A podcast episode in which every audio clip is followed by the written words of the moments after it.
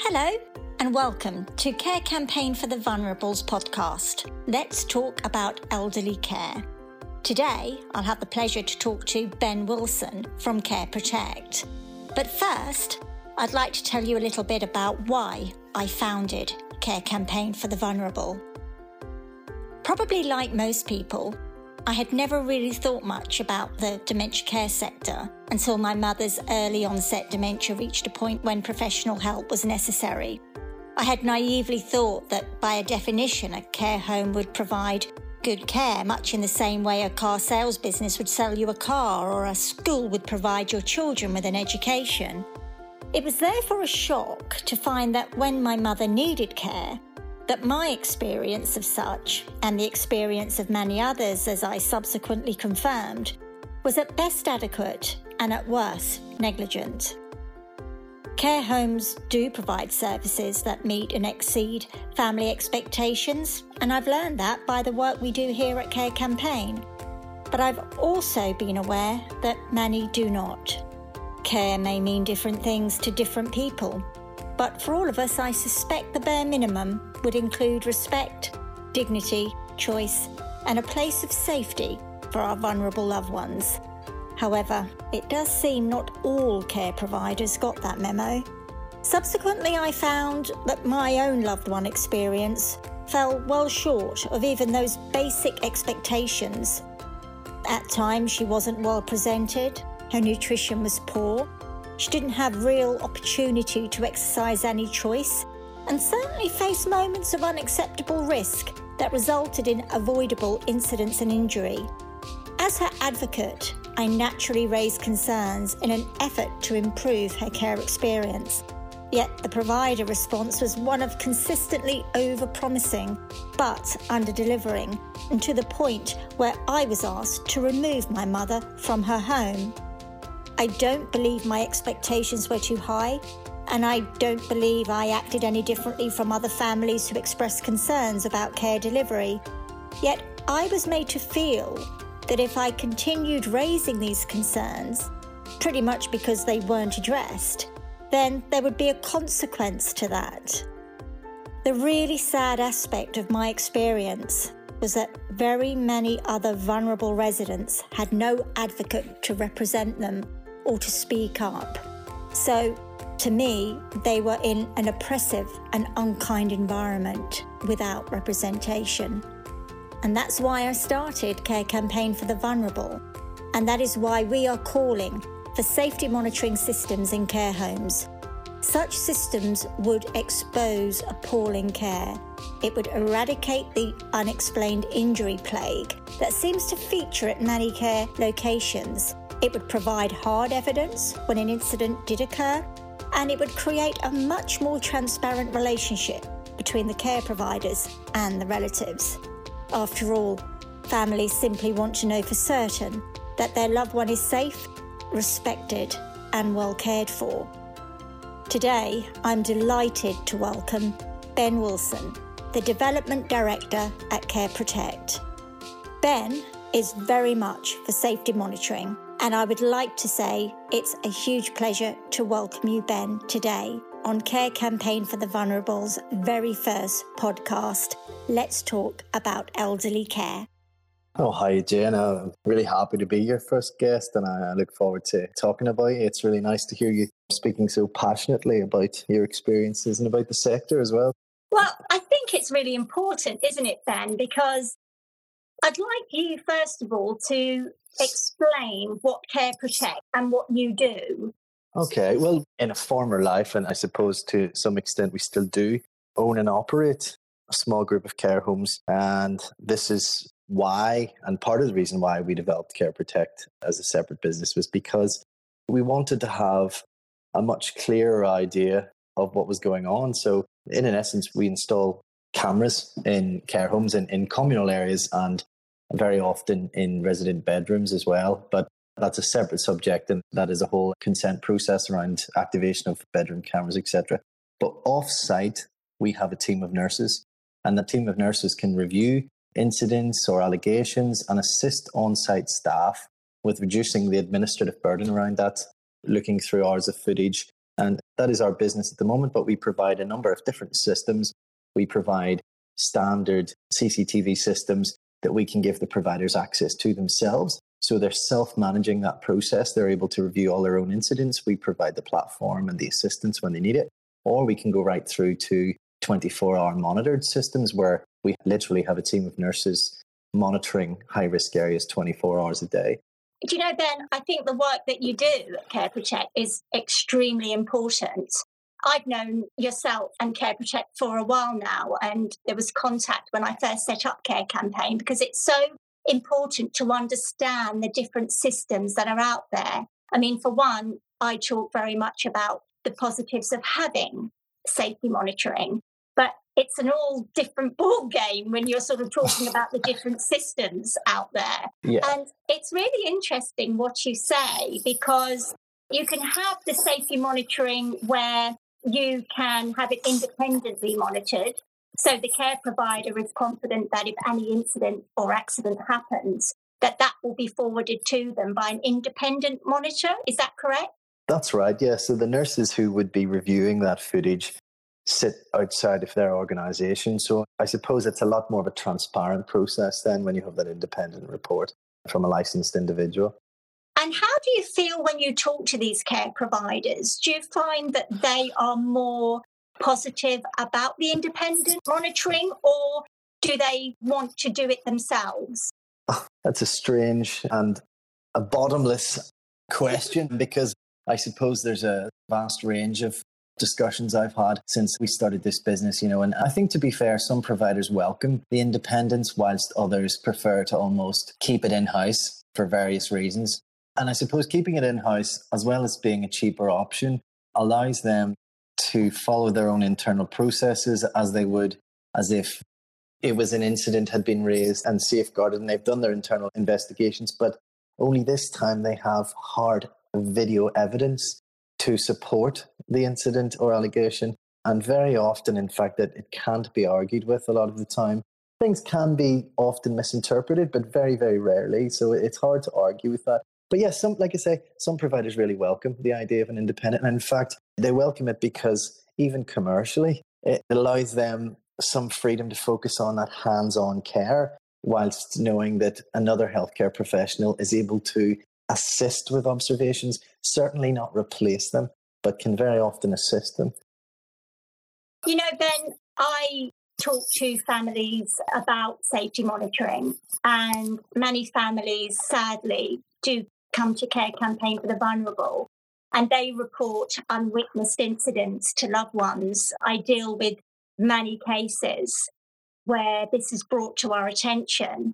And they often say that when they raise the question of having safety monitoring in their loved one's room, many not having consent because predominantly many families that come to us are concerned because loved ones have dementia or some form of cognitive impairment. So they don't have capacity to make that decision. But for those families out there that are saying, well, you know, this is all very well and good, and obviously those providers that are willing and open to having safety monitoring. What would you say to the families that say, but when I go to my mother or my father, grandparents provider, they're not that forthcoming. And in fact, I've had a couple that's actually been given notice by even suggesting safety monitoring. What would you say to them, Ben?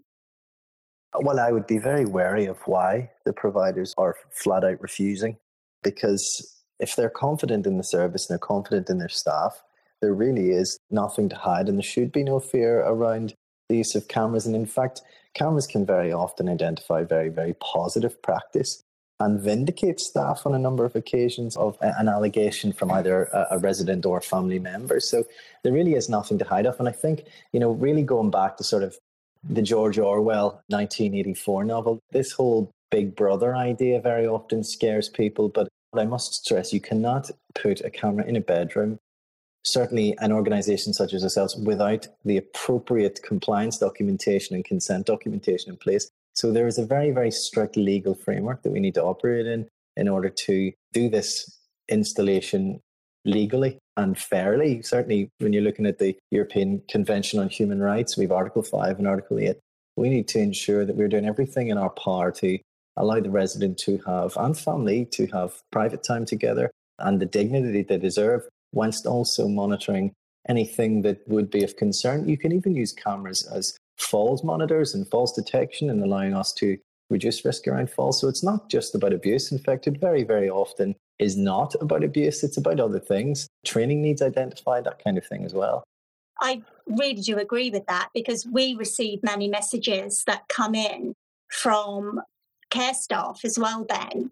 And the care staff often say that they're often sometimes accused wrongly of incidents and accidents that may happen. And we get so many distressed carers that say, you know, we really would welcome safety monitoring because I think you'd agree. And again, you know, this is something we deal with is that carers they can be suspended wrongly as well while a very lengthy and costly investigation goes on. So you would actually think it would be in a care provider's best interest to actually install safety monitoring to save resources as well, to save very expensive suspensions. And we do deal a lot with families that say that they want these unwitnessed injuries that do happen that could be very innocently sustained. But it's the element of doubt, isn't it, Ben? Of course. The element of doubt. Yeah. So, what other things do you do at Care Protect? Is it just purely monitoring? We can do anything. And I suppose just to touch on your last point there, it is about protecting residents. And as you say, when there's an allegation made, particularly of a sexual nature or of a very serious nature, because we operate in CAMHS, so child and adolescent mental health services as well. And as you can imagine, there's very, very vulnerable children in these services. And if an allegation is made against a member of staff, we must investigate that. You know, regardless of how many times this allegation is made, we must ensure that we follow the processes and investigate this. So, yes, there are staff suspensions. So it does impact commercially and certainly even on that member staff. But we mustn't forget that as this member of staff has been suspended, we very, very often have agency staff coming in. And there's nothing against agency staff at all, but very often an unfamiliar face can really affect the health and happiness of the resident themselves or the service user. So that's very important to remember as well. But then moving on into your second point. So at this moment in time, for example, we're making use of a lot of thermal technology and we've used acoustic technology in the past, you know, for monitoring bathroom areas for nighttime checks or bathroom alerts to make staff aware when someone gets up at night where maybe pressure pads and that aren't quite as effective or appropriate for a, a resident or a patient. But thermal imaging at the moment, certainly in terms of fever detection, has been very widely distributed and used now, certainly even outside of the care sector, where we can hook up thermal or fever detection cameras up to facial recognition systems for staff and visitors when they arrive at a building. And that again can be connected to access control. So the individual must be both authorized and displaying non COVID type symptoms. So there is a, a huge range of different camera technologies available now that can be implemented across different sectors. That's really interesting. And you're touching on COVID as well we have received an unprecedented amount of messages from families and care workers at Care Campaign for the Vulnerable, really worried about lack of visitation with families. So I guess the thermal imaging, that's really going to be important, isn't it, to allow families to get back together again? Absolutely. I mean, it's one step. As we all know, an individual can have a viral infection without displaying a high temperature. So it's not 100% effective, but anything we can do to reduce the risk certainly uh, is a very positive step. And I've seen some care homes really, really going above and beyond. Even recently, Wellburn Care, I've seen their visitation pods where the family and the resident can actually sit in a separate area whilst still being isolated between, you know, a glass or perspex and it's set out like a living area so some providers are doing a really really great job at making that a comfortable and as close to normal process as possible but yet fever detection now certainly along the government guidelines of making facilities and covid secure it is a, a huge step forward and it really has been quite useful. You know, Ben, you've spoken about Wellburn care and we're very familiar with Wellburn and very positively as well. You know, you do get these providers and I know them that operate so conscience led and they work really hard to implement transparency and openness and to and to really do what's best for the residents. And I know that when you get providers like that, but then you can go to the providers where we get messages in saying that they're not allowing visitation and it's been like three months since loved ones have actually seen their relatives. And I am concerned about this. And this is something that we get too frequently, probably more frequently than, than I would like. And what would you say to those providers that are saying that because of safety, which is vital, we're not going to say it isn't, but there are ways you see Wellburn Care, you mm. see Bramley Court, you see, you know, you do see these care homes. Hallmark, you know, they're all sort of trying their best to really implement revisitation safely, but but to do this. What would you say to those providers? And then they are out there. Of course That are closing the doors and not even trying to bring families together. I know there can be reasons. You know, I know a few care homes locally who've done exactly that. I live quite local to the home you just mentioned. They're operated by Zest, so Bramley Court. Again, they've done a similar thing to Wellburn, so it, that, that's working great. But some homes, they might use financial constraints as an excuse, but really, these things can be done by just thinking outside the box a little bit. And very often it's just fear. It may be a fear factor from the owners. They don't want to take a step wrong because you know how tightly regulated the sector is. And, you know, our regulators and commissioning bodies really would almost jump down someone's throat for trying to use a bit of initiative and it went wrong. So people sometimes are afraid to be innovative in that sense. And I suppose the same was true about cameras a little while ago. People were afraid to start taking the steps because they felt they'd be criticized or maybe negatively impacted on their performance or outcomes. But it just takes some outside the box thinking and learning from others. And, and these groups that are doing this are sharing it on social media. And if I was an owner of a small group of homes, I would be trying to implement similar ideas. And I understand that there's both size and space and finance are all involved. You know, we don't have the space to do something like this. I'm sure you can do it somewhere else or try and just at least make the effort. I mean, like you say, one thing to do is screening the visitors. So we, we should really be opening doors now. And I understand there's a very vulnerable group of people in this home. But using correct infection control protocols, as well as screening every person coming into that home and using correct PPE, there's no reason why anything should happen negatively. Families can spend some quality time together again. And, and it does affect people, particularly isolated um, older adults in these homes. You know, we saw one in Northern Ireland, actually. I think it was Three Rivers Care Home and Others Est Home and Omagh. And they had a drive through visiting session where the residents come and sat in the car park and we actually, families drove around in the cars and I had like a drive through visiting session, which was really nice to see Incredible. actually. Yeah. Yeah. So, I mean, those are the outside the box thinking that, that really didn't cost much, but it made a huge difference. I think that's the point, Ben. I think it does make such a big difference to families that have spent, by and large, probably over three months apart. So I think any care provider that, like you said quite rightly, thinks outside the box and it's done safely and correctly, then, you know, I think any opportunity to get families reunited safely is the right thing to do.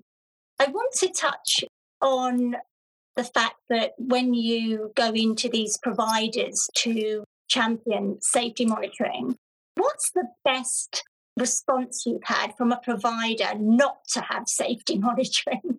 not to have it? oh, we get the regular ones along human rights and privacy, but they haven't really given the chance for us to explain the system and the steps we've taken to actually promote human rights. You know, there mm. are redaction features on cameras now. There are motion detection. There's artificial intelligence built into these cameras. So there are a huge amount of steps that can be taken to promote privacy whilst still monitoring the quality of care and the safety of that resident. I'm really struggling to think of a very innovative reason why they can't put cameras in. They're very often boring and benign ideas. You know, same old, same old. A lot of providers would say, no, we'll try and do it ourselves. In a way, I commend them with that, but you can go wrong very easily. You know, we've seen that before. And rightly, they've wanted to keep it in house. They've developed the systems internally. But unless you're bang on the money with your compliance, you will be crucified by CQC. Well, I think that's a, a, fair comment because we have a lot of providers actually come to Care Campaign for the Vulnerable, knowing that we champion and support safety monitoring. And they actually say that they do get a lot of criticism from the CQC inspector at that service that comes in and actually visualizes that they've got safety monitoring. What would you say? And, you know, I want to be mindful that we're going to respect all authorities, but what would you say to the CQC? And they've been quite open, Ben, in saying that they only agree with case by case. Of course. My view to that, as somebody that completely promotes safety monitoring in care, is the fact that case by case, do you think that's a bit of a cop out? Yes. Of course, we can't blanket approach everyone. And, and I know recently, even from the outcome of your petition, was we don't agree with a blanket approach, but we agree on a case by case basis it should be looked at. But I don't know any care home that doesn't have unwitnessed falls. There will always be mm. an unwitnessed incident at some point or another, regardless of how thorough your investigation process is. There are a lot of assumptions that can be made, and very often it can be a simple fix, and that simple fix will be identified by using some form of visual monitoring. And also, I think people assume that when a camera is on, it's just on indefinitely. We need to review these things on a weekly or a daily or a monthly basis. So, whilst an individual maybe is a high risk of falls in a care home, the cameras may be activated to look at what's causing this. Can we reduce the risk by perhaps moving furniture? Are some of the processes that we've put in place actually exacerbating the problem? The cameras, again, may be able to assist with this what sort of staff response are we getting? What sort of response time?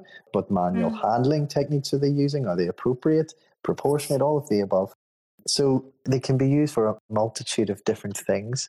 Well, I agree. And I've had many meetings with CQC, as you know, and I always get frustrated with the response that they say and hidden cameras is something, and I don't know whether you've seen on our website, Ben, but we've just recently done a case study where many families have come to us over the, the last year and they have forwarded on horrific images of unwitnessed injuries. I mean, they're truly heartbreaking. And, you know, some of these families lost loved ones not even knowing how they died. I know. That, it, it is appalling. It is. And we know sometimes that families are very, very passionately involved in this care, particularly because it's a loved one. But sometimes as well, families don't understand the inner workings of the home, you know. So, yes, an injury may have occurred, and I understand the frustration because it is an unwitnessed incident, and very often there will be on the incident report, we find Mr. or Mrs with a, a laceration. We don't actually know how it happened. There's nothing that that particular care home could do about that at that time. They will put procedures, policies in place to try and reduce the risk of that happening again. But even just giving the family peace of mind, knowing how that happened, knowing what happened to their loved one before, and knowing where the accountability lies for this happening, using visual technology or visual monitoring I think it really would give families peace of mind, even something trivial to some people, but very important to others would be did mom or dad have their favorite meal in their bedroom last night? Did they have their favorite pajamas on on Friday night? Did they get their slippers on when they get out of bed? Small things like this, again, can very often put families' minds at ease just by spending five minutes showing them the sort of proof, for want of a better word, that these things were done. Do you think so, Ben? But do you actually think, and I'm going to play devil's advocate here, do you actually think that some providers, and I'm not going to say all, but some providers would look at that and say, why would we want cameras in care homes? We're under pressure enough to perform. And if we're not actually going in with Auntie May's chocolate pudding or we're not giving Uncle John his Rice Krispies, is that going to be another pressure? And I say that as someone that really advocates and, mm. and wants to see mandatory safety monitoring. But do you think that could be a reason that they don't want to open the floodgates with no? I 100% think that that is a reason for some people not wanting cameras to be put in and the worry of that increased burden on, you know, we need to see this, we need to see that. But we must remember as well that we need to take the capacity of the resident into consideration for this particular example. But does the resident actually consent to the family seeing this footage? Because the resident owns this footage, that individual owns this data. And only really if there's an extenuating circumstance or real rationale or the resident's given consent can the family sit down and view this footage. So yes, the idea of that may be quite terrifying to some providers, but we must take into account the privacy of the resident as well. And very often, it's sad to say, but families contribute to the problems, you know, around the welfare of that resident. And there, there is the odd occasion where we have found that family members may be the problem. And I must say that very, very rarely.